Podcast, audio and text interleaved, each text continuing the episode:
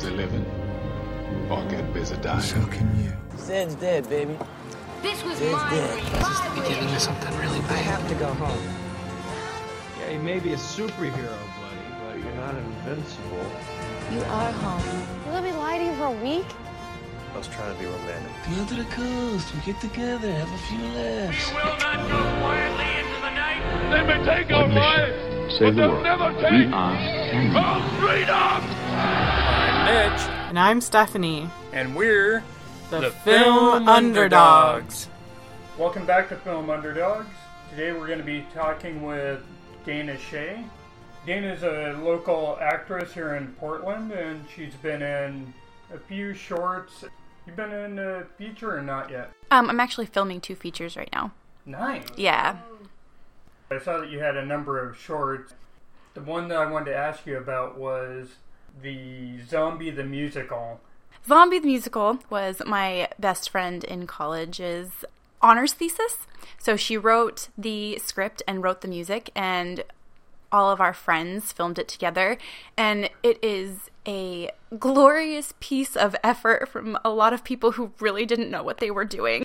Not a, cinem- a work of cinematic genius, but I always like to brag about it, and I love that it's on I M D B because I think it's hilarious, and when I watch it, even though I like cringe at my acting and cringe at so many other things, I'm just like, this was so much fun. We got to film singing in like the freezing Montana weather, and it was great. That's cool. Dana has worked with both Stephanie and I on the forty-eight hour film project. Yeah. yeah like Guignolfest. Yeah, I was actually trying to remember the name of the forty-eight hour film project movie. Wow. Uh, now open. No, I'll, yeah, now, now open. open. Ooh. Team Shiny Objects. Check them out. It's on Vimeo. Yes, it is, and it's on uh, I M D B listed too. Yes, it is. So, what, what? And that's another piece of cinematic genius, but you know, it works. Mm-hmm. It's something, it's out there. I loved Whatever. the experience with the forty-eight hour film festival, and I loved how I, I, I kind of fell into it. Like, um, Derek just posted a casting call at like one o'clock in yeah. the morning, and I just happened to be on Facebook because I didn't have anything to do that that weekend. I wasn't I wasn't filming anything. I had the day off, so I was up at one o'clock in the morning, which I never am, and I saw that, and I submitted, and he messaged me, and I was like, cool, I have to be on set in five hours. I should probably, like, go to bed. Yeah. yeah. Well, and then, That's why yeah. I was falling. I, every time I wasn't on, every time I wasn't, like, actively filming, I was asleep on his couch. Yeah. And then that's the first time we met, and first thing I did is yeah. bruised you up. So, that was a lot of Figuratively, fun. Or artistically, I guess. Yeah, well, you know. That was fun, actually. Yeah, and I'm hoping at some point we get to work together on something with some good makeup again, so that I got a chance to do it, because you were kind of a trooper through that whole thing. Oh, so. I love getting my makeup done. I wouldn't be lying. If I, oh, God, that sucks so much. Why do we have to get our makeup done? No, that's the best part. Also kind of enjoying the rest of the filmmaking mm-hmm. process as well. That's good. I mean, I haven't gotten into the writing aspect of it yet, but that's just because I'm not comfortable enough with my dialogue, mm-hmm. you know? That, that, com- that comes, though. Yeah. It's a I'm, skill. That's something I'm not overly comfortable with at this point, but... um, you just have to find your style as well. Yeah, I think so. I've got a couple of things that I've written that I'm kind of stalling on because I can't find the right dialogue for what it is. Mm-hmm. I've got a um, novel that's basically written, but I've got to be comfortable enough to actually put it out there. And then I've also got a kid's book that I'm writing that the part that's hung me up is the dialogue. Mm-hmm. And so I want to... Um, I really need to sit down and just write it out and then go back and tweak the dialogue later. But, you know, it's going to be interesting to see where those go, as well as everything else in my life. That's awesome. Yeah. I don't know if, like, actors do it, but I know sometimes writers do it. Just kind of go out in public and just, like, li- or, like, go to, like, a cafe or just listen to people talk. Like, do you ever do that just to figure out, like, a character or anything? I don't know if I've ever... Con- like consciously done it with the intention of having it be for something like that. But I, I love people watching. Yeah. I love downtown Portland oh, is yeah. a freaking gold mine. I love it. Well, and from a uh, makeup point of view, it's very interesting too, because you go down there and you see all kinds of different faces and um, some very weathered people, and then mm-hmm. you know, you get the you get inspired. Yeah, and you see the kind of the street kid look that's going on, and mm-hmm. you know, there's all kinds of different things you'll see in downtown. That's a unique experience, that's mm-hmm. for sure. Absolutely. How did you get your start in acting? Um, it was kind of a weird little road. Like, I really loved acting when I was younger, like a little kid, and then in middle school. But I kind of gave it up in high school because my school didn't have a theater program.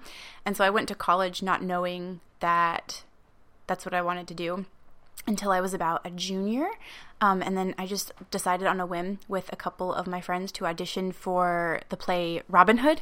And I ended up getting the part of Maid Marian, and like kind of just realized through the rehearsal process that like it was the highlight of my day and it was the best thing I was doing. And so I was like, you know what? I'm going to go back to that original dream. And yeah, I made the decision and I pursued it pretty relentlessly, and now I'm here. Yay! Yay! Like, what or who was your inspiration? For acting? Yeah. I really love Jennifer Lawrence. Yes! And of course, everybody loves Jennifer Lawrence, but there's also, there's an actress who was really big in the silent film era and back in like the early days of film named Myrna Loy, and I love her, and I watch her films like when I'm sick because she's from Montana, and so I call her my spirit guide because yeah, if she could do it, then we all can. That's awesome. How many uh, things have you been in as far as uh, shorts or movies now? Give or take. A- around a-, a dozen, maybe a couple more. But I'm filming actively filming one feature, and then um, we've done the trailer and we're gearing up for another feature. It'll start a little more seriously once the weather gets better. Mm-hmm. Nice. I saw that you had a T V pilot. What was that about? Yeah, um, that happened when I was still in Montana, actually. A guy in Missoula decided that he was going to film a sitcom based on his time working in a movie theater in Humboldt County. And so, yeah, I was brought in to play the part of a girl who had just graduated from college and was going in to kind of manage this movie theater with a bunch of bums. It was really fun. We got to film in this really awesome Egyptian-themed theater in Hamilton, Montana, and I got to meet a bunch of really awesome people, but unfortunately, it didn't go anywhere. Pilots. Pilots. Well, it's still cool. You can say, you know, yeah, I've been on a pilot, you know, yeah. Even if it didn't go anywhere, you've always got that to fall back on. It's something that you can add to your resume, you know, saying, well, this it is. is something I've done. And I think in some ways it was like a really big encouragement to pursue things more seriously, because it was the first thing that I kind of did outside of my college. Once I made the decision to start pursuing it, I'd done a couple of plays at that point, and I had done a couple of student films, but it was the first time that somebody outside of that small circle cast me, and that was pretty exciting. Yeah.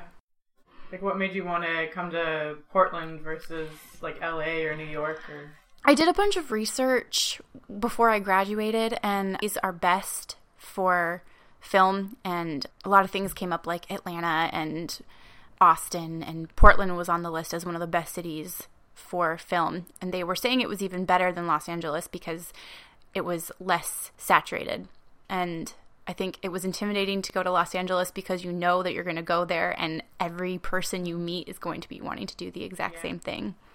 It's eventually my plan is to go to L A, but right now I'm really actually happy in Portland. Okay. Yeah. Well, you were recently in L A, right? I wasn't there for any filming or anything. Oh. I went down there for vacation, oh. but it was amazing. I like I beat my friends down there. Their flight came in later, so I just went to the Walk of Fame and walked around for like two hours. Yeah. It was so amazing. Jealous. Well, and one thing that I've heard through podcasts that I listen to, mm-hmm. you should pretty much stay where you're at until you're you know that you're on top of your game, because as soon as you go to L A you're back. Or in New York or one of the major cities, yeah, you're back on the bottom. You're you're going to be in a pool of people who all are as good or better than what you are. Mm-hmm. And there's going to be people who aren't quite as good as you are also, but you're going to have a lot more competition for any given role, mm-hmm. you know? And that's where an area like this, Portland's really big for all kinds of uh, filming and stuff. You've got Grimm, Portlandia, mm-hmm. quite a few major shows here. Um, movies are being filmed around here all the time. And it's just not as big of a talent pool, even though it's a kind of a big area for it. It's not as big as some of the other areas. So you can make it here where you might flounder somewhere else, you know? Mm-hmm. So it's a good area to get your foot in the door and really make sure that you're on top of it before you make that jump to L A or somewhere. Yes, that's very true. So what's like, um, what is it called? Like an acting technique, or, you know, when people are like, either they're... Oh, they're method they're actors, method act- yeah. yeah. Like, what's your thing? I don't know if I really identify with a specific technique. I do know that when I've studied... The one that's made the most sense to me has been Meisner. I don't know. I kind of believe that there's not one technique that will help you with every role, because you need to do different things to get yourself into different mindsets, to do different emotions, and not one approach is going to work for every actor in every situation. Um, so I kind of just use whatever tool I need to get myself into the headspace that I need to be in for any given scene, I guess. Like, what makes you cry? No, I mean, like, how do you get yourself to cry, or just, like, those extreme emotions? If it's really emotional, sad-wise, take a couple minutes or however long it takes, just step away, and you have to just, you imagine yourself in the situation because you want it to be real. You don't want to be reaching for something or forcing anything to happen, but also just yourself to fall into where you need to be, okay. I guess. That makes sense. Mm-hmm. Yeah, that's why, like, I don't know, I always wondered, because I never really wanted to do acting. I mm-hmm. just felt like I'd be too awkward or something. And, yeah. uh, but still, like, it just seemed interesting just how people get in that mindset, you mm-hmm. know?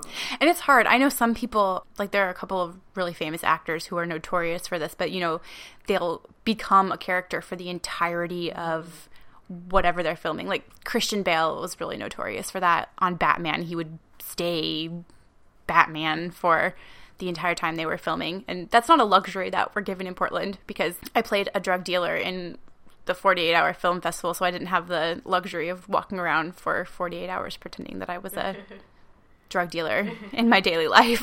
Yeah. Certain roles you can get into that mindset and it's okay. Mm-hmm. None of us at this point are to that point where this is our only profession. So it's not like we can just stay in one mindset or stay totally focused on one thing, because we've all got to go back to our normal daily lives, and yeah. we don't have that luxury of saying, oh, I'm just staying on set until this is over, you know? Mm-hmm. I don't think that Heath Ledger could have gone to his day job as the Joker, and I don't yeah. think that would have been okay. Did you see that video where, I think he was at a premiere or something, and then one of the staff saw him and freaked out, and he was being interviewed by some lady, and she, like, freaks out, like, ah! And then he goes, oh, hi, and then goes up to her and kisses her on the mouth, and then she faints. No, I so haven't great. Seen that. I'm gonna watch it when I get home now, though. Oh my god, it's the best. Because it's like, oh, Heath Ledger, I love you even more. Oh, Heath Ledger, R I P Mm. What's been your favorite genre? What would you like to actually get into the most? Comedy. one hundred percent. I don't feel like I'm very funny when I speak in my regular life, but I think it's my strong point in acting, and it's definitely what I want to do. All of my favorite T V shows are comedies, and all of my favorite movies are comedies in some way. So, what are some of your favorite movies? I've been thinking about this because it's a very difficult question. I just said that all my favorite movies are comedies, and the first thing that popped into my head was The Lord of the Rings, but... so... So that that doesn't line up, but I love The Princess Bride. Oh, yeah. Yeah. Never you gets old. Have things outside of uh, just your favorite genre, you know. No, I, Lord of the Rings is such a comedy. Oh, my God, that Gimli. Ha, ha, ha, ha. Frodo, he's so, so funny. Baggins. Little circle fat powerful. Oh, my God. Is he in the room? What just happened? Soldiers. Robert soldiers. You have to do the rest of this interview in that voice. Oh, no. I refuse to go on if you don't.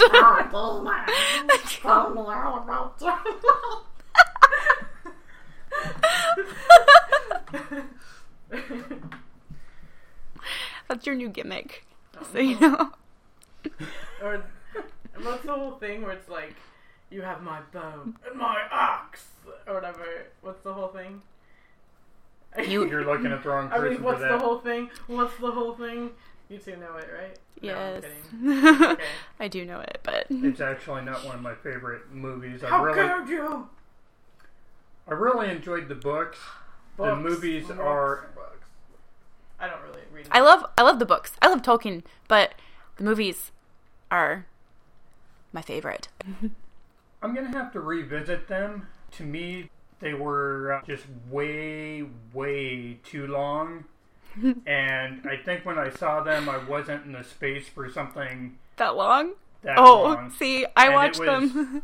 And they're long uh, books and stuff, so it's not that it's surprising, but it sometimes I think that kind of stuff can go a little too long, and it's like, unless you're really into it, it's like, oh, okay, come on, yeah. move things along. Um, when I was in college, every every semester, so twice a year before finals, we would all go to my friend's house, the same friend who directed Zombie the Musical, funny enough, um, and a bunch of us would just get together and we would bring a bunch of junk food and stuff and sit in her basement and watch all of the Lord of the Rings movies, all the extended Lord of the Rings oh movies uh, in order. Yes, I need to yeah. do that, seriously. It was, oh my god, we, I haven't done that we yet. Can do it in my house. Yeah. We'll just have it all. Oh it's, my god. It's wonderful. It's relaxing. I've oh. seen those movies, I would say a shameful amount of times, but I'm not ashamed of it. So, you know, it is yes. what it is.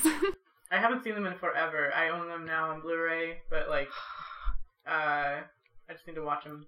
I mean, treat yourself. Yeah, treat yourself. Oh my god, Parks and Rec is the best. I love Parks and Rec. Oh my god. Love it yes. all. It's my comfort food now.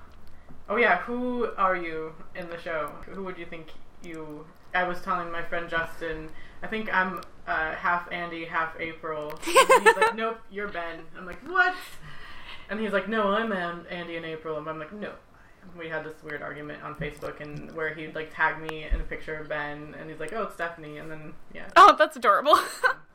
I think that I'm probably a weird combination of Leslie and Anne. Anne, yeah, and I do love Anne. Oh my god, she's the best. Yeah, seriously. Anne Perkins. Yeah, Leslie, no, whatever. Andy Dwyer. Okay. Okay. Do you not watch Parks and Rec, Mitch? No. You're just killing me here. Like. Oh yeah. Uh, there's we need to, no. there's certain comedies that I really like, and then some of them are just outside of what I can do. Mm-hmm. You know. Have you even given Parks and Rec a chance? Yes, I have. I have watched it at points, and it's just not my thing. You know. Watch it more. Make it your friend. I mean, it's all on Netflix. Just takes a couple of afternoons of dedication and pizza, and you've got it. And there's not enough tequila in this house for that. Have you seen then go get more tequila. I mean, that seems like the obvious solution. Have you seen the bloopers? Oh, yes. Oh, yes. My favorites are the Chris Pratt oh outtakes. God. Yes, where he farts and stuff. Lots and of then, poop jokes. Oh, my God, where he's like, I wipe and I wipe and I wipe and I wipe. And I keep wiping, and it's like a marker. It's like I'm wiping a marker. It's so ah! good. It's so good. Yeah. So other favorite movies? I, like I said, I love The Princess Bride a lot. I just read, oh, I can't, now I can't think of his name, but the guy who played Wesley wrote a book that's all about his time. Carrie, Carrie, you, Elway, Elwes, whatever. Um, yeah, he came to Portland or something. Yeah. Or something. Yeah. I, um, I saw him on a morning talk show, and it was uh, like a Saturday, and I was eating cereal, and I have never gotten dressed and out of the house so fast because I went to Powell's hoping that he would be there, oh. and I missed him. I was so sad. Oh. But yeah, it was a good book, and I love the movie. I can probably quote every single line in it. Nice. Yeah. I'm blanking on all of them right now. Oh, I'm sorry. No, there's like the the dude, the balding dude who's like, what can I say, dude? The like, Sicilian. Uh, no, the guy with the the poisonous wine or whatever. Yeah, the Sicilian. Oh. Yeah. yeah. I don't know yeah. everything. I've only seen, I've seen it, but I haven't seen it like you have, I guess. I don't know. I've seen it very many times. I love it. And I also love this movie. Um, I said all my favorite movies are comedies. I think I lied. My favorite T V shows are comedies. I, I love a lot, all sorts of movies. But there's this one that I really love called August Rush. And yes. I, yes, right? You've seen yes. it? Oh, my gosh. Oh, so many people haven't heard of it, and it's oh, such a great, underrated About, movie. And yes. Robin Williams is in it randomly. Robin Williams is in and it, like, and he's fantastic. Yeah. And, and um, Freddie Highmore is so cool. Yeah. Oh, oh my gosh. gosh. It just makes me cry. I have to go home and watch it. Yeah, that movie makes me cry every time I watch it. It gives me goosebumps. For oh like, like the yes. first moment. I yeah. have the soundtrack on my iPod and I'll listen to nice. it at work. I used to listen it's to great. it all the time. It's beautiful. And, like, the dad. Yeah. I forget his name right now. I'm the sorry. actor, Jonathan Rhys Meyers. Mm-hmm. Yeah. Oh, yeah. He's great. Yeah. Oh, my God. So Irish and wonderful. I know. And, like... And he can sing. Like, oh, my God. Dang. I, I had all those songs, too. I don't know what happened to them. All the songs he sings in the movie. I had all those. I love them. I love the music in it because it blends like rock and roll with the classical. Yeah. Beautiful. Have you seen that, Mitch? Mm-mm. Watch it. We're, it's good. Keep losing you. Mitch, what movies do you like? A lot of my favorite movies are actually the eighties action movies that... The Karate Kid? Mm, well, of course, but... You've got, like... Fight Club? Is that eighties or is that the nineties? nineties. Okay, I Actually, lied. That's one of them that I've got to put on the list. I've seen, like, maybe half of that. Or we not even half, I don't think. We shouldn't be talking about Fight Club. Yeah, you don't talk about Fight Club. I mean... Like, Lethal Weapon, Die Hard is probably... If not my favorite movie, it's probably in the top five all-time movies. I mean... A lot of them like that, but then you've also got the old stuff like Casablanca. That's in Ooh. the top ten easy. I do, I do love old old movies. I love Breakfast at Tiffany's. Yes. Cat. Cat. If I ever get a cat, the cat's name is going to be Cat. Yes. And only people who understand will be allowed to pet it. Nice. Cat was in the rain. It was sad. Mm-hmm. I haven't seen that movie in forever, but I need to watch it again. Mm-hmm. It makes me happy. I remember it, but I don't remember it. And uh, have you seen uh, Silver Linings Playbook? Oh, of course. It's like one of my favorite movies. Yeah. I just watched it again recently, and I'm like, oh, I love this movie. I, I intentionally go and see everything that Jennifer Lawrence is in yeah. because I just adore her. She's going to be in this new movie. What is it called? Joy. Yes. Yeah, that comes out on Christmas. Is that David O. Russell again? I think so. I mean, yeah. it's her and Bradley Cooper and Robert De Niro, so... Again? Yeah. Oh, I missed that Robert De Niro's in it. Okay. Yeah. I gotta see it then. But he wasn't in American Hustle, was he? De Niro? Um, so. I don't no, remember. Wait. I think he had a small oh, yeah, part. Yeah yeah yeah, yeah, yeah, yeah. It was the same, was it was the same cast. Guy, right? Yeah. Yeah, okay. He was in there momentarily. I really liked that, too. A lot of people didn't yeah. like American Hustle. I, I thought it, it was great. It, it was hard for me to follow, I'll admit it. I don't know. yeah. A little bit. But then it worked out, I guess. Yeah, I enjoyed it. Good, funny movie, kind of. Pretty crazy. Pretty crazy. A little Amy weird. Adams, pretty crazy. I love Amy Adams. Yeah, she's another great. She was in uh, Enchanted. Oh yeah. So my, I'm glad that she kind of people take her seriously now. It would have been hard because that was kind of her breakout role. Yeah. So.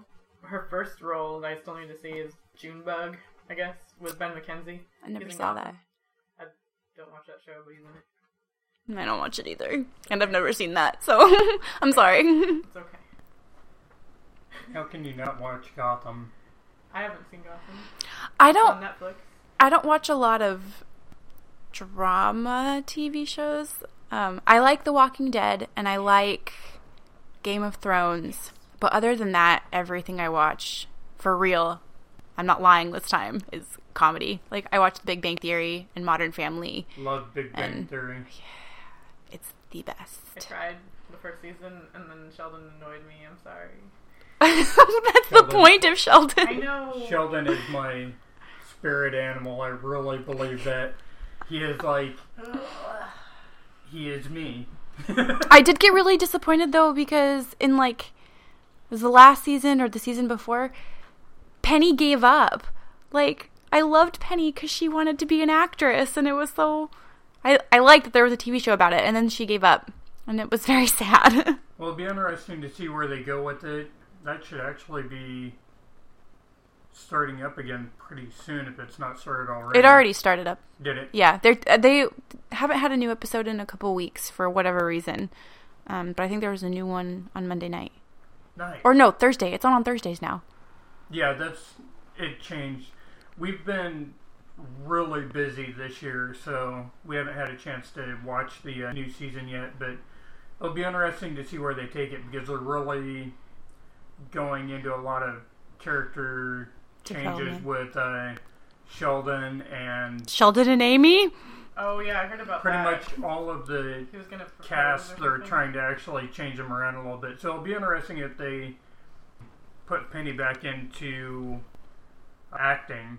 So it seems like an obvious spot, but maybe she'll end up with something big, or maybe they'll send her in a different direction and mm-hmm. actually have her succeed somewhere else. Would you, you say know? Sheldon's kind of like Dexter because he like gradually becomes more, I don't want to say the wrong word, not normal, but like more social. social. Mm-hmm. Yeah. Yeah. They, Sheldon's like Dexter minus the killing people part. Yeah. I yeah. mean, that we know of. That could be like the twist at the end of the series, but yeah. I'm not seeing it. Oh, I'm not Sheldon seeing it going in that direction. Dexter. Yeah, Sheldon is Dexter. Oh my God! Did you ever watch How I Met Your Mother? Oh yes, okay, good. That was my. That's yeah. That's probably one of my favorite T V shows of all time, actually. Then another actor, uh, Zach Braff, was uh, with Garden State. He tell me more. Oh my God.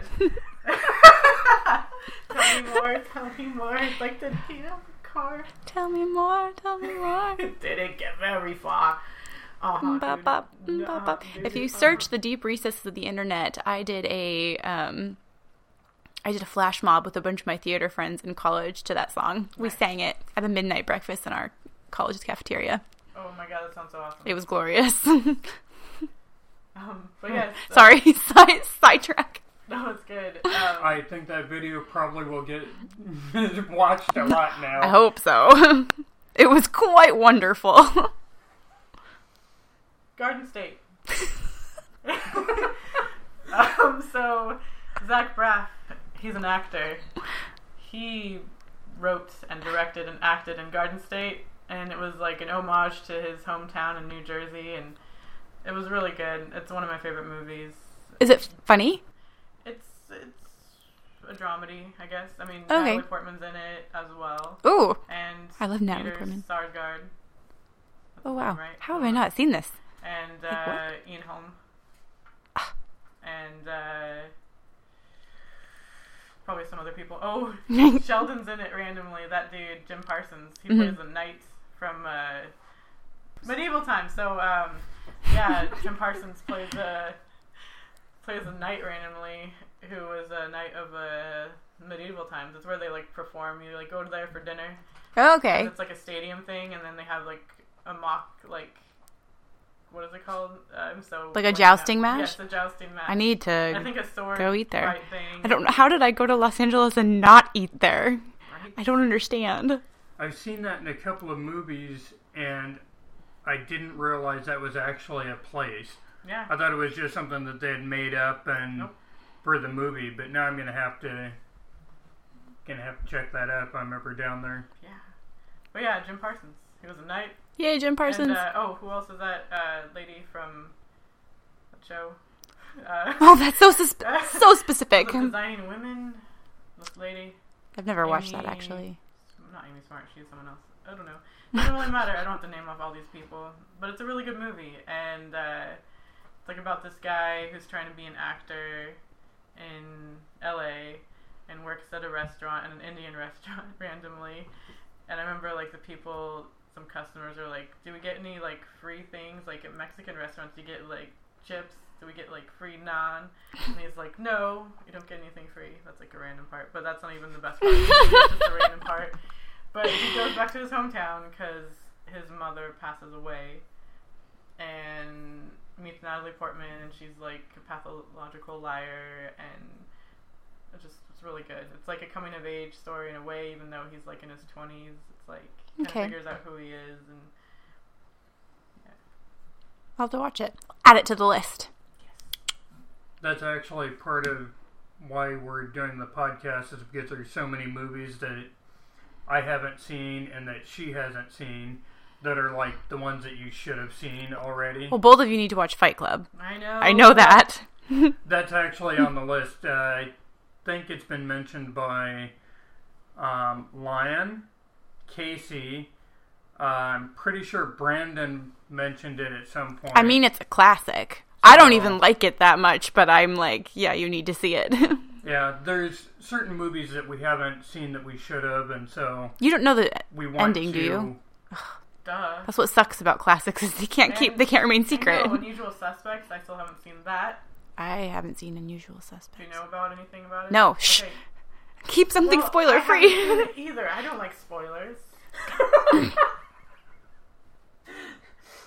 What? I hate the, the the internet ruined television that, and movies. Yeah. That whole thing right there is, you're both talking about the same movie. Neither one of you seen it. You're both telling each other not to spoil it. Well, I mean, yeah, the internet, like you just said, the internet ruins everything. You can't. I love the nineties. They ruined Fight Club for me. That like, countdown, whatever random thing. It started with I Love the eighties on V H one, mm-hmm. and then they went They did I Love the nineties, yeah. Well, my thing is I listened to a movie podcast called The Movie Crypt, mm-hmm. and they talk about a lot of different movies just randomly while they're talking. And there's so many spoilers that get kicked out, not because they're trying to spoil it, because but because it's a thirty-year-old movie or whatever that you probably should have seen at this point. Andy Samberg is another person I admire greatly. He's hilarious. I love... Oh, what's the show he's in right now? Brooklyn Nine-Nine. Brooklyn Nine-Nine. I kept wanting to say Reno nine one one, but that's that's incorrect. Yeah. I've only seen the first episode. I need to watch it. It's funny. It's good. It's good. Oh, Natalie Portman. N- um, oh. When the, with the Lonely Island, like the, the S N L short with Natalie Portman. Which one, which one was she in? Uh, an S N L? Like, yeah. um, when she, like, it was, like, after V for Vendetta because her head was, like... Shaved? Special. Oh, yeah. She was, like, rapping. You know? Oh, yeah. yeah. I know which one you're talking about. I love that. I love Natalie Portman. I don't like that movie, unfortunately. I didn't get into it either. Thank you. Thank you. And everyone loves it, and they're all going to hate me. All of my friends love it, and I'm just like, mm, this is... I liked it the first time I saw it, and then every time I watch it, I liked it a little less, and now, like, it actually makes me angry. That's actually one that I've tried to watch a couple of times, and I need to sit down and really no you focus. Don't well no mm-hmm. it's one it's kind of like Fight Club to me. It's one of them that I feel like I need to but Fight Club actually... is a good movie. I mean, that's the difference. But it depends on who you talk to as to whether V for Vendetta is a good movie, because Casey loves that movie. Oh, I'm sorry. And you can give your opinion. The thing is, everyone's going to have a different view of the movies, and good, bad, or indifferent, there's just some that I feel like I should have seen, and that's one of them that's on the list to actually sit down and watch at some point, just so at least I know what it's about, and if I like it, great, if I don't, great, you know, mm-hmm. no harm, no foul, but at least I've seen it that way, you mm-hmm. know. Who are some of your favorite actors and actresses? Ooh, well, I said Jennifer Lawrence. Oh, yes. And I love Amy Schumer, and I love Lena Dunham. I love Girls. I love Girls. It's so weird and, like, It's awkward, but it's it's great. great. Yeah. It's so great. Um, and I like I like so many people. I love Audrey Hepburn. Mm. She's like mm. she's my icon. I adore her. I'm trying to think of guys because I'm just listing women, but there's so many amazing actresses. You can't help it. Well, and I think anyone's going to tend to do that. You kind of tend to lean more towards. Uh, what gender the people you, you can are. Look at, yeah. Oh, I yeah. love, I like Bradley Cooper. Yes, oh my god, he's so hot too. Yes, he is. And I like um um Joseph Gordon-Levitt. Oh my god, I love him I, so much. Did too. you see? Did you see? No, I need to see it. Man oh my gosh, I need to see it. No, it's called The Walk. Man on a Wires. Yes, no, it's so good. Oh, and I heard, he's like, like people vomit or something because it's so crazy. Yeah, it. Well, there was only a couple parts that really freaked me out, but it's really good, and the ending is really beautiful because you kind of wonder through the whole thing whether they're going to address nine eleven because just of the subject matter, and they do it like really beautifully at the very end of the film with something he says, and it's gorgeous oh. and it's sad, and I loved it. I love him so much. Yeah, like, and he does this. He he plays an amazing guy. Like oh. it was wonderful. Like five hundred Days of Summer. Have you seen that? Oh yeah, oh, my God. That's the movie that made me love um, Zoe oh, Deschanel. Yes. Mm-hmm. Oh my gosh, her eyes are so pretty. Mm-hmm. Have you seen Brick? Mm-mm. Joseph Gordon. Oh, I'll have to watch it. It's like a film. I seriously noir. love him. It's, like, it's really like weird and good. Cool. Like, it's Lucas called Haas is in it. Brick. Brick. Okay. Oh, and like I haven't even heard of it. Yeah. It's like an earlier one, sort of ish. I don't know. I'll married. add that to my list. He got married and he has a kid now. I think he has a kid. He got a baby. Yeah, he has a baby. Child. Child. Children. And I'm like, oh, he's married. Dang it. Um, That's how I reacted when I found out that Benedict Cumberbatch was engaged. It literally broke my heart. Oh, man. That's another actor I admire greatly, both for his talent and because I had a huge crush on him for so long. I still need to finish Sherlock. I'm, well, I'm only on season one, or series one, whatever you want to call it. Mm-hmm. It's good. Yeah, it's just no, kind of dedicated. Yeah, like, they're very I long. Have to, like, yeah, be focused. And the second the second episode of season one isn't very good. Oh, yeah, that's the one I kind of, yeah. Yeah. The, the third episode is really great, though. Okay. And then the entire second season is amazing. Okay. They're doing some more stuff, I think. In the second season? Well, yes, no, they are no, doing I mean, more things. No. They're doing, that's like, weird. Why would they do that? No, like, I don't know if they're doing a movie or they're doing something. So they're doing a Christmas special that I think is coming out this year, but they go a really long time between seasons. Like between the second and third season was like three years, oh. and I think between the third and fourth season is going to be another three years, right. Because Benedict Cumberbatch and Martin Freeman are like huge. Yeah. Like they're so famous now. You can't can't get a hold of them. Yeah. And then Bill Murray's going to have a Christmas special on Netflix. It makes me so something. happy. And like it's going to be great. I love Bill Murray. No. Seriously. Have you seen Have you seen Zombieland? Yes. Oh my God, Five so people good. left alive in the entire world, and one of them is Bill effing Murray. I know. I liked that movie actually. And then there's the unfortunate uh, um, spin-off uh, Stripperland. What? That was really bad. What? And it was filmed here that? in Portland. Really? Actually, right in Wilsonville. There was I mean, a... what are two things? I thought the one that was filmed at your work. Yeah. Oh, uh, What are two things that Portland does well? Zombies and strippers. Pretty yeah, much. That's, to... that's what they were going off. That's the whole movie right there. Oh, God. I used it to... Was bad. Whoop, whoop. I, used... I mean, that's the movie that inspired me to move to Portland. I don't know what you're talking about. Hashtag sarcasm. What's on your shirt? That's Torque. Okay. It's from a podcast I listen to. It's a D and D podcast. Oh, okay. And... Well, that's good. Yeah. Um, and Torque is a half-orc that is on character that's on the show. And he's like my favorite character off of that podcast. It's called Critical Hit. Okay. Really cool. That's kind of cool, actually. That's a very subtle reference. Not a lot. Most of my shirts you can pretty much immediately tell who it's supposed to be. But... No, we're all nerds. This one is... Nerds are the best people. I know. Let's be honest. Society has let us open up and be nerds, and we're proud. It wasn't cool when I was in high school. That would have saved me so much problems. No. I think it would have saved us all a lot of problems. Because yeah. you're looking at, like, hey, the nerd like, crew here. Hey! I mean, yeah. Moved here from California. Like, California, Halloween, it was awesome. Mm-hmm. Like, high school, like, yay, everyone dressed up. They even had contests and, like, mm-hmm. little events around it. And then moved here, or went to, like, Tualatin, and I was, like, one of five of the whole school, it felt like, that dressed up for Halloween. I was like, really? Nobody dressed up in really. School. I always did. I actually loved moving to Portland because people get so into Halloween. Oh, no, yeah. I love it. No, I mean, that's, that's our favorite holiday, pretty much all three here. That's the thing. Like, Portland's awesome. It was just... The high school was so, like, weird and, like, mm-hmm. like also in California, the the drama people, they were popular. They were cool kids. We moved here. It's California.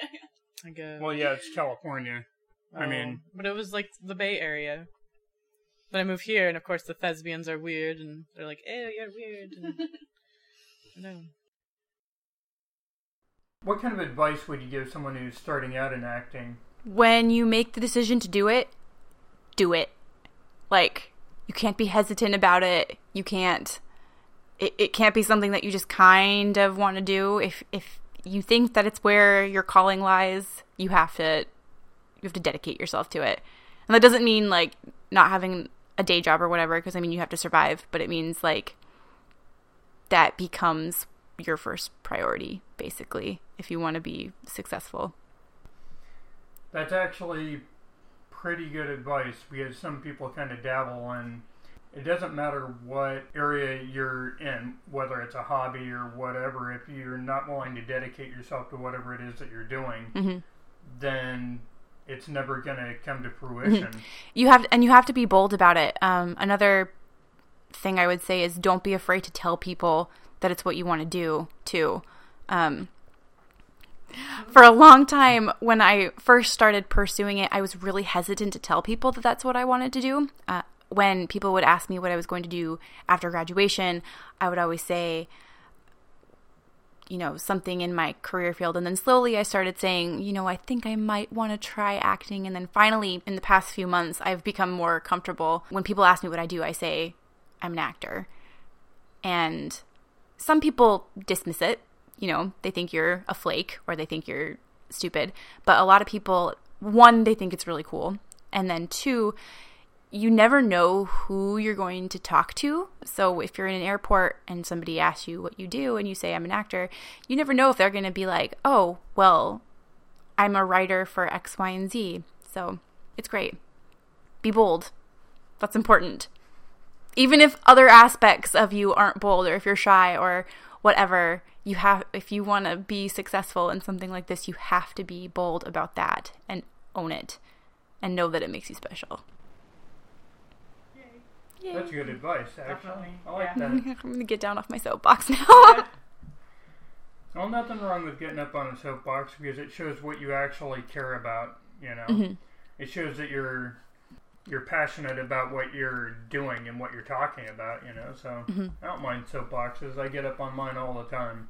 What are the new projects you have going on? You said you had two uh, feature-length films? One that's actively filming right now. It's a horror film. It's called Dead Lake, and I've been working on that for a while now. I mean, everybody has day jobs in this area, so we've mostly been filming. It was more so in the summer, but, you know, in the afternoons and then weekends. And that is, um, it's actually filming up in Vancouver, and it's through a company called Marble Mountain Films. They're really good.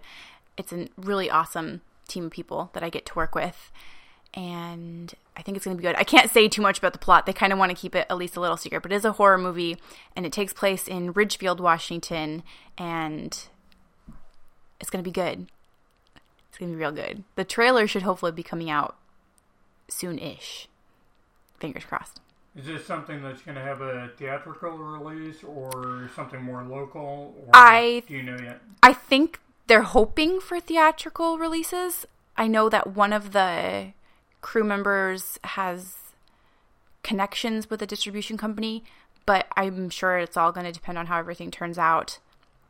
So I think at the very least there will be local releases. But you, cool. you always want to hope for the best, well, though. Yeah.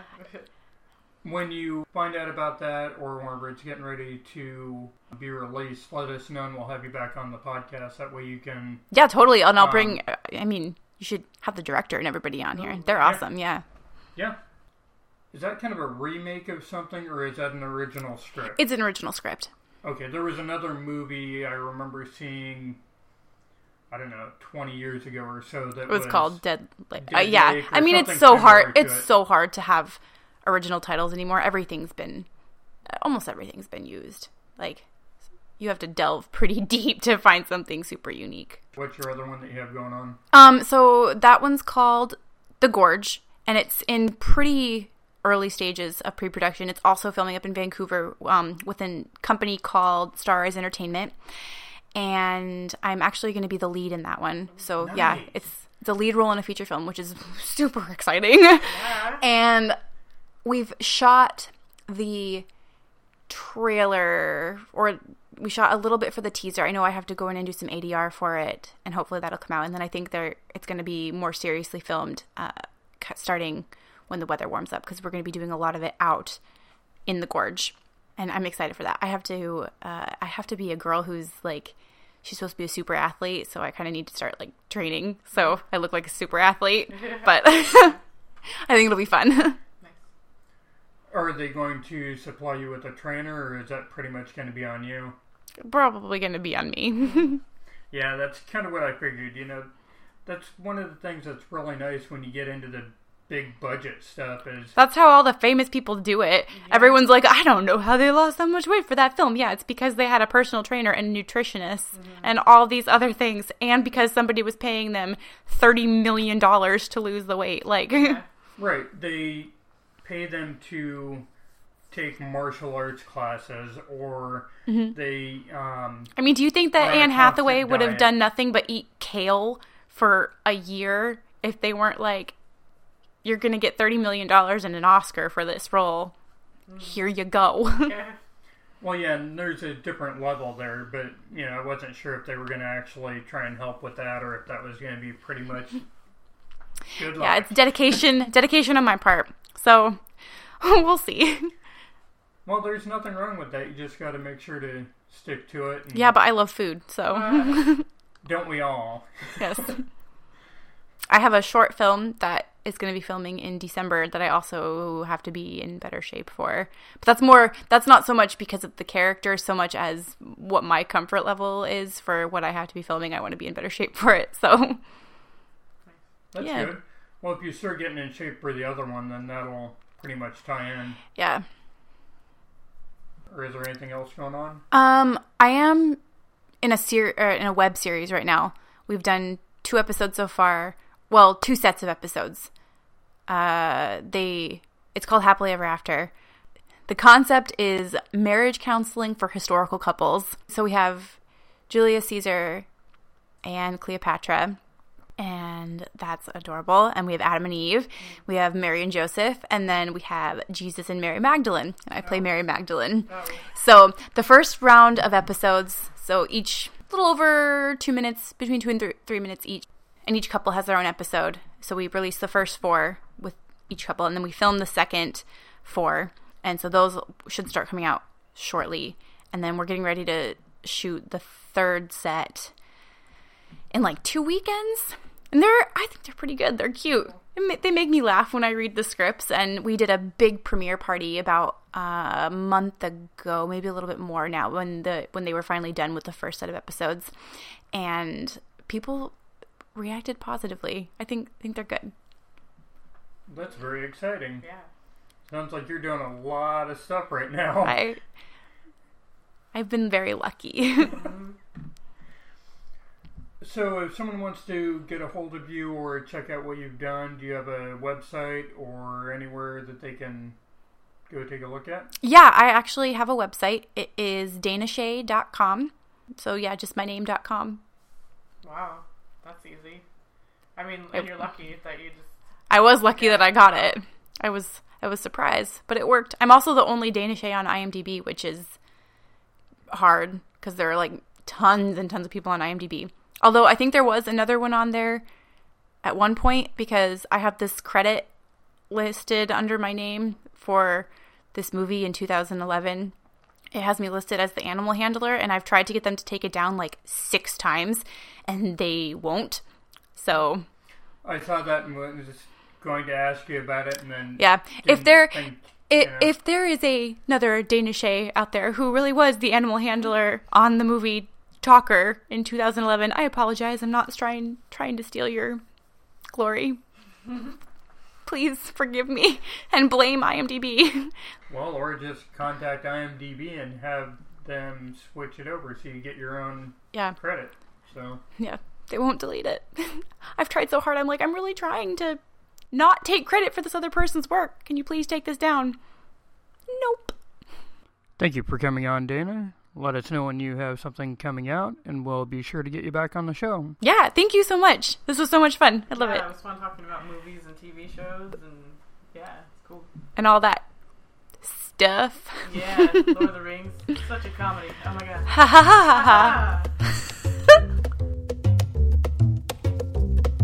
Oh man, let's talk about films. This week, Mitch and I watched In a World. In a World. In a World. It was directed by, written by, and starring Lake Bell. She's trying to become a voice actor like her father, who does a lot of movie trailers, and he's always kept her at a uh, arm's length from the industry because he has a very sexist point of view of who can do uh, voice acting as far as trailers for movies goes. And he makes the claim that it's a male industry and that she just won't have a shot at any trailers. And so that's pretty much the breakdown of what the movie is about. She ends up landing a role for a quadrilogy. Uh, yeah, I was trying to think of the word. For a quadrilogy of uh, kind of a parody for the Hunger Games. It was called what, the Amazon Games? Yeah, the Amazon Games or Amazon, yeah, something like that. And when he finds out that she landed the, she landed that job, he really pushes to get uh, the job instead of her, and so it creates that strife for the whole movie of her trying to get into the industry and uh, land those particular jobs, and land that guy in the in his trophy room, no, uh, his relics in his relic room. There's a protege involved in it, and um, so you've got all of them trying to get the same role, and she's wanting to change the landscape, so to speak, and get women voice actors in roles as the announcers for major movies. So, of course, it involves Lake Bell's character's sister, um, I mean, Carol's sister, Danny, and how they bond and how um, their sister code happens. Sister code. Sister code. Yeah, they never go into detail on the sister code. It's the sister code. And like, you know, it's, it talks about Danny and her husband's relationship, and the husband was Rob Corddry. Uh, Danny was Michaela Watkins. And the protege of the dad was Gustav, played by Ken Marino. And we got uh, Fred Melamed. And, of course, Dimitri Martin. He's awesome. He plays Lewis, and he's uh, really good friends with Carol, and he's really supportive of her dream and thinks she has a lot of talent. Well, and he's also the love interest. Ooh la la. They're so cute. They were. They were like so cute. I mean, I wasn't expecting it to be like cutesy and stuff, but it worked. And, you know, and he was all awkward, and I was just like, that's the male version of me. I was, like, so appreciative that they had some character like that, because it's like, that's the real world, yo. You know, people aren't gonna... It's not Meg Ryan and Tom Hanks or something, you know. It's like, people are awkward, it happens, and duh. Yeah, there's imperfections in the real world that they don't show in some of the movies, even though... And I'm a huge fan of What's the other one? Not the Empire State Building, but the book one. Oh, no. You've Got Mail? You like that movie? I'm a huge fan of You've Got Mail. Why? I like that movie. There's an unrealistic view because everything just works out peachy, even though they're enemies and they're... Uh, the language is never faltering, and there never seems to be that really uncomfortableness that would happen, you know? It just, uh, everything's a little too perfect, but then it's a movie. So it was kind of interesting to see there was pretty much no comfortable scene in in a world at all. Everything was a little off-kilter and a little bit uncomfortable, and it made it work. And it was a funny movie. That helped. I loved it. And, uh, you know, that guy, that Danny was, like, being flirted with, uh, Terry. In the trailer voiceover, he was, uh, the film's BAFTA winning director, Terrence Pouncer. So, haha. Um, but, yeah, I thought... he was a really nice addition. So we got um, Terrence Pouncer, played by Jason O'Mara, comes into Danny's life. He's like, oh, you're not wearing a wedding ring, eh? I can't do an Irish accent right now, but it was glorious. Tape recorder. I thought that was interesting. I mean, I've never looked into techniques for voice actors, but that's a really good one. A really good idea to have a tape recorder around just to pick up on people's dialects and just their how they enunciate words and their inflections and kind of like characterize different people. It was pretty cool. Just like there there was the what was it? She was in the laundromat and she was like, oh, this guy sounds interesting with his accent. Like, I don't know. It seemed like an island, Pacific Islander. Or, I don't know what you call it.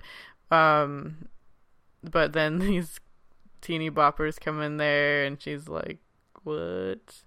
This could be well, uh she even had tried to record them because she's like, okay, well, that's an interesting speech pattern as well.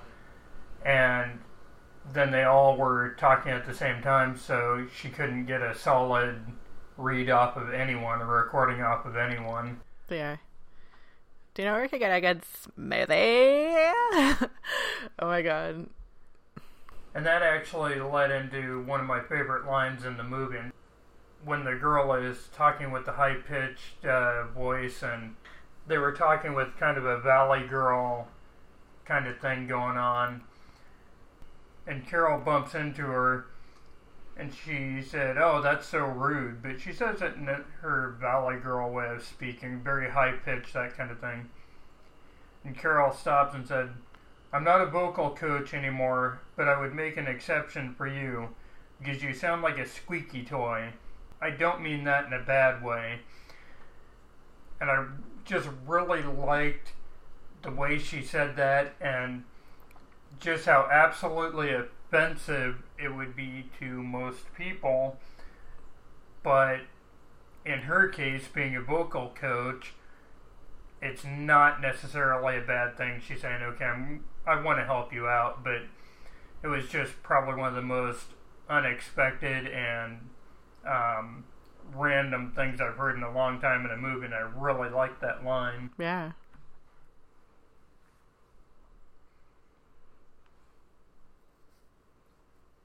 Okay. Um, oh, I like that. Uh,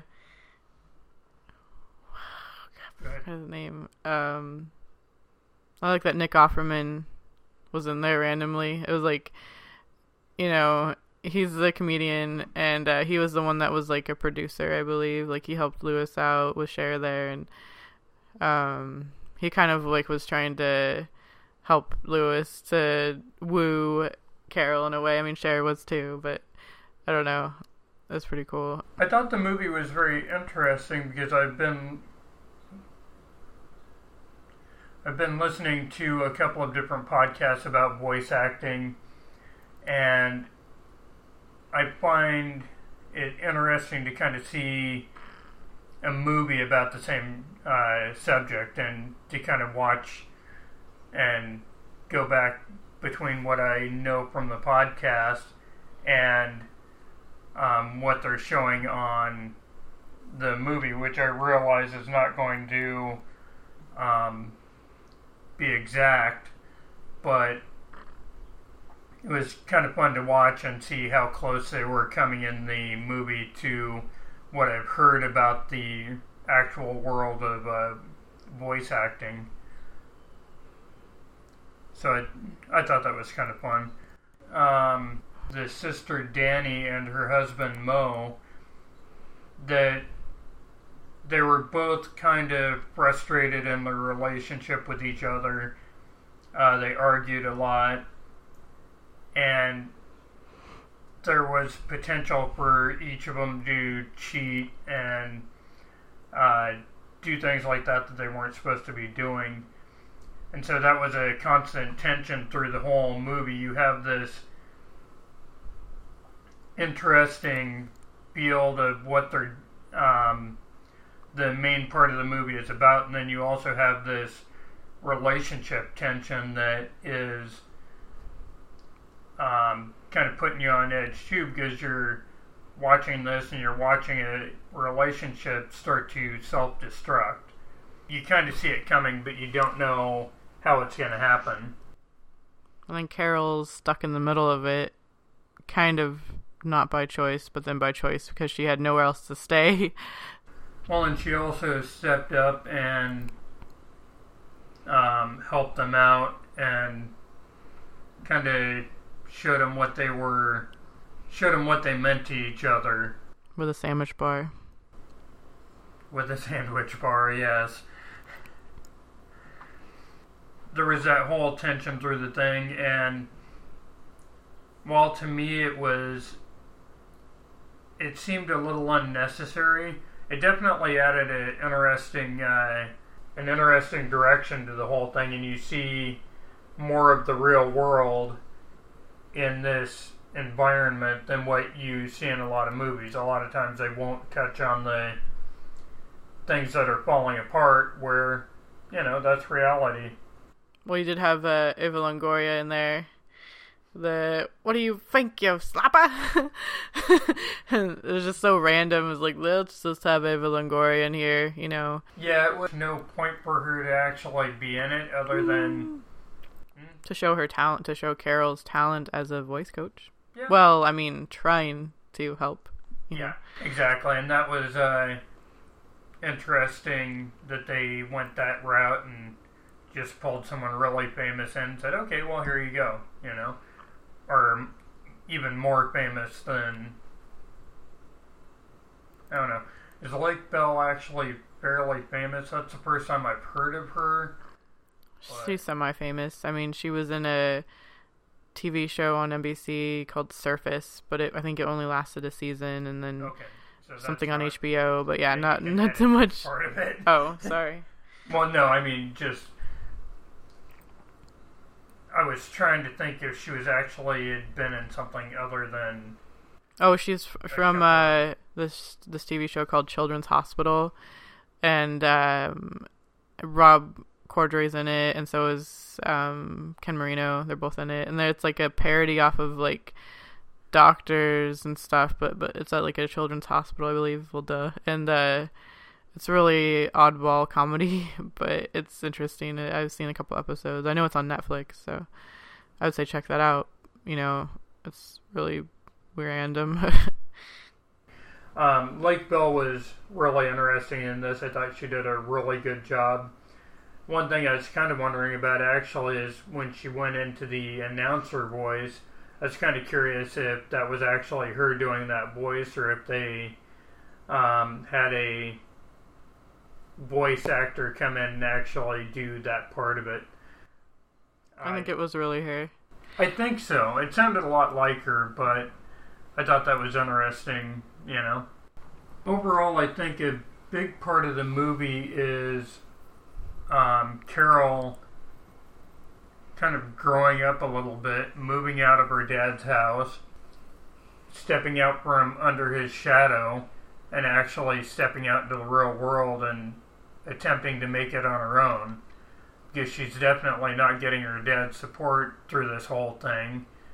And she has this character arc of her, she has this character arc of her kind of growing up and learning what it is to do your own thing. And at the same time, she gets to be right smack dab in the middle of other people's marital problems all the way around. And then, of course, her dad is dating a twenty-year-old or... thirty. twenty-year-old. Then he lied. No, that was the whole joke going... No, I know. The whole thing. Yeah, that was... Uh, that was an interesting arc, and of course the daughters both really resented his girlfriend because, uh, I think a lot just because of her age, but also she had... She smelled like lifesavers.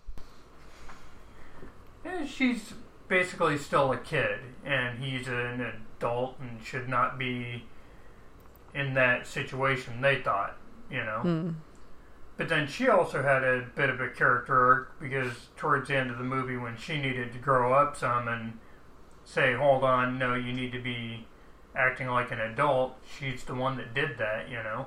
So I thought that was cool that they let her grow a little bit at the by the end of the movie too, you know. I think everyone pretty much grew in the movie. No one... Mm, not Gustav. Gustav, no. Nope. Yeah, Gustav stayed pretty much the same. He was unaffected by the whole event. But other than Gustav, I think pretty much everyone else had something that they uh, got to learn or grow in some way or whatever. Yeah, so the fact, you know, I mean, it definitely hit a lot on feminism and women's rights in a way, you know, like that women are so capable of what men can do. This is a mainly a male-dominated area with the um, trailers and everything. Yeah. And women trying to get into that field where women are not normally a big part of the voice trailer area. You had Don LaFontaine, who was the um... In a World.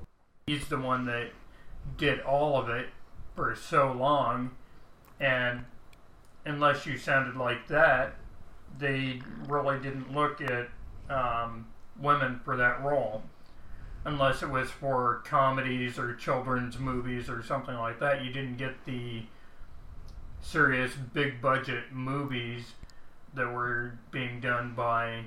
Yeah, I mean, the whole fact that a woman directed and wrote and starred in her own movie. It's a big shout out to feminism. Well, and I think that is getting to be a little bit less of a unique situation. I think there are a lot of uh, female directors out there. Oh, yeah. But it is interesting when you have a movie that is written, directed, and uh, starring a female actress. And uh, it's good to see. I think there really is still too much male dominance in a lot of different fields, and there's no point to that. Women can do pretty much any job that a man can do, sometimes better. Actually, I'd say men and women can do most things equally as good. So there are going to be things that um, women are better at than men, or a given woman is going to be better at than a given man, or a given man is going to be better at than a given woman. But overall, I think both genders can do almost any job out there or any craft out there equally as well. you know, you're going to have people who shine more than other people, but I don't understand the gender bias that still exists in a lot of um, a lot of areas, because it doesn't really need to be there if you start cutting out one gender or the other just because you're a uh, female or you're a man. Then you're cutting out the creative value that is right in front of you.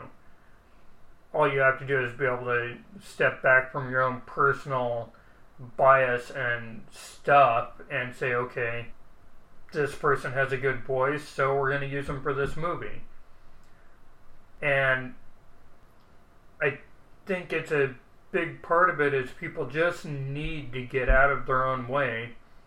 Even in my um, day job, we run into this problem. I was just discussing it with one of my employees today about this same exact thing.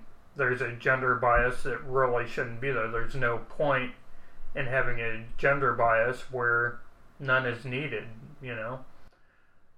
I know I already said it, but like Dimitri Martin and Lake Bell, like, they were just so cute, and yeah, they uh, were a really cool little uncomfortable couple, and to watch them try to um, try to start a relationship, it was interesting to watch that develop, because it it didn't take the straightforward route that it should have. It took the side route that seems to happen in real life more than in movies. In because movies, I'm... everything is just point A to point B, and in the real world, it never happens that way. I enjoyed that. Everyone has insecurities, and they kind of take control sometimes. I really enjoyed the movie. It was interesting from a. It was interesting from the.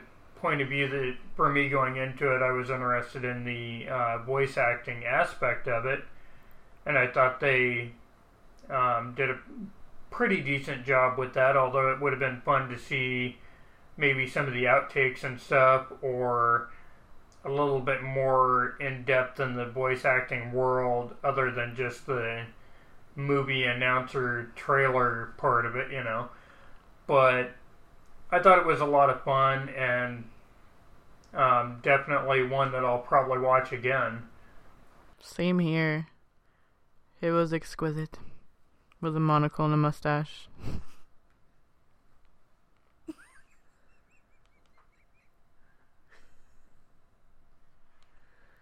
Wow. It was definitely worth watching, and it kind of gave a... almost a wake-up call to the Hollywood, kind of almost gave people involved in that uh, field, and kind of a wake-up call for Hollywood all the way around, just as far as the gender bias that we were talking about. You know, it's basically saying, hey, you know, we can do this.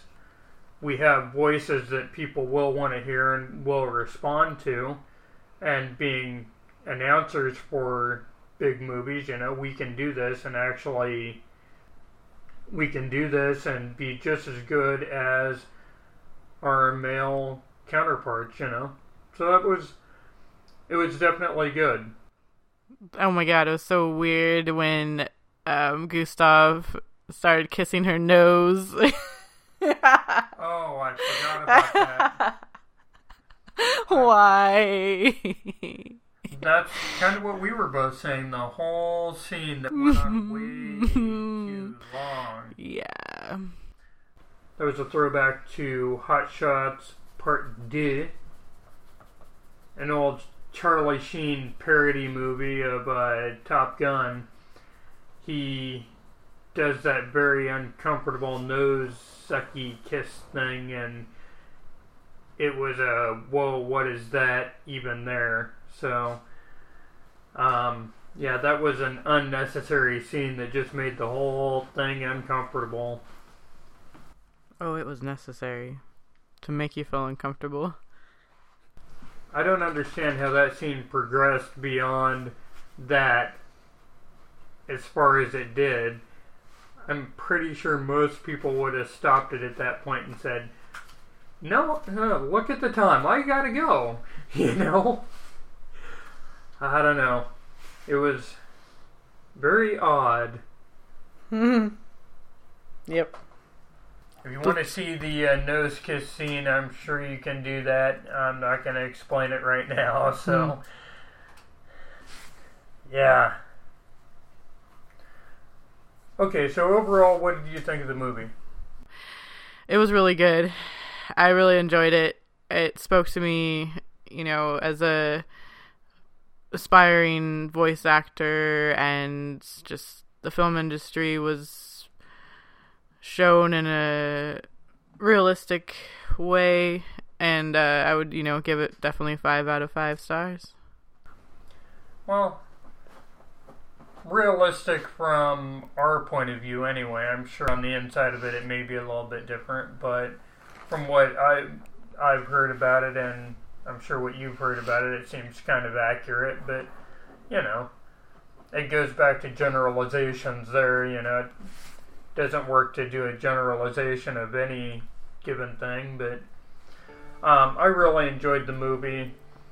I don't think I'd go as far as five out of five, but I'd say definitely three point five to four stars, something like that, you know.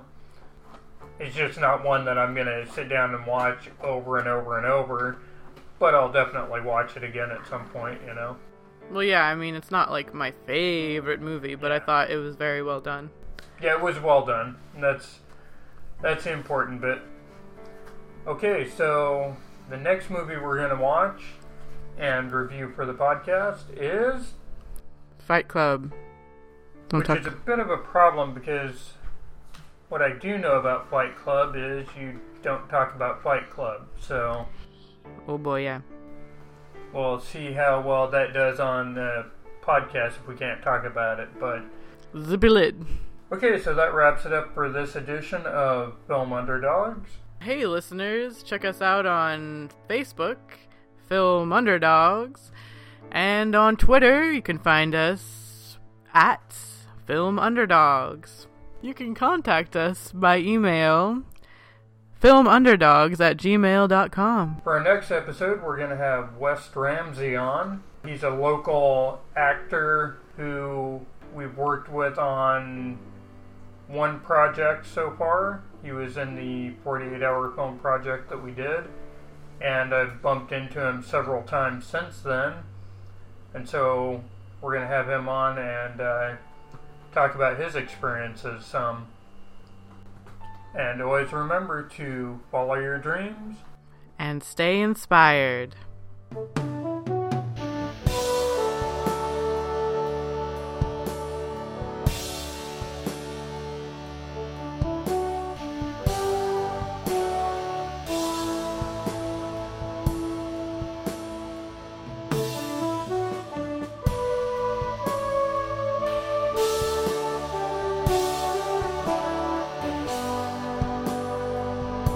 Children of history, man.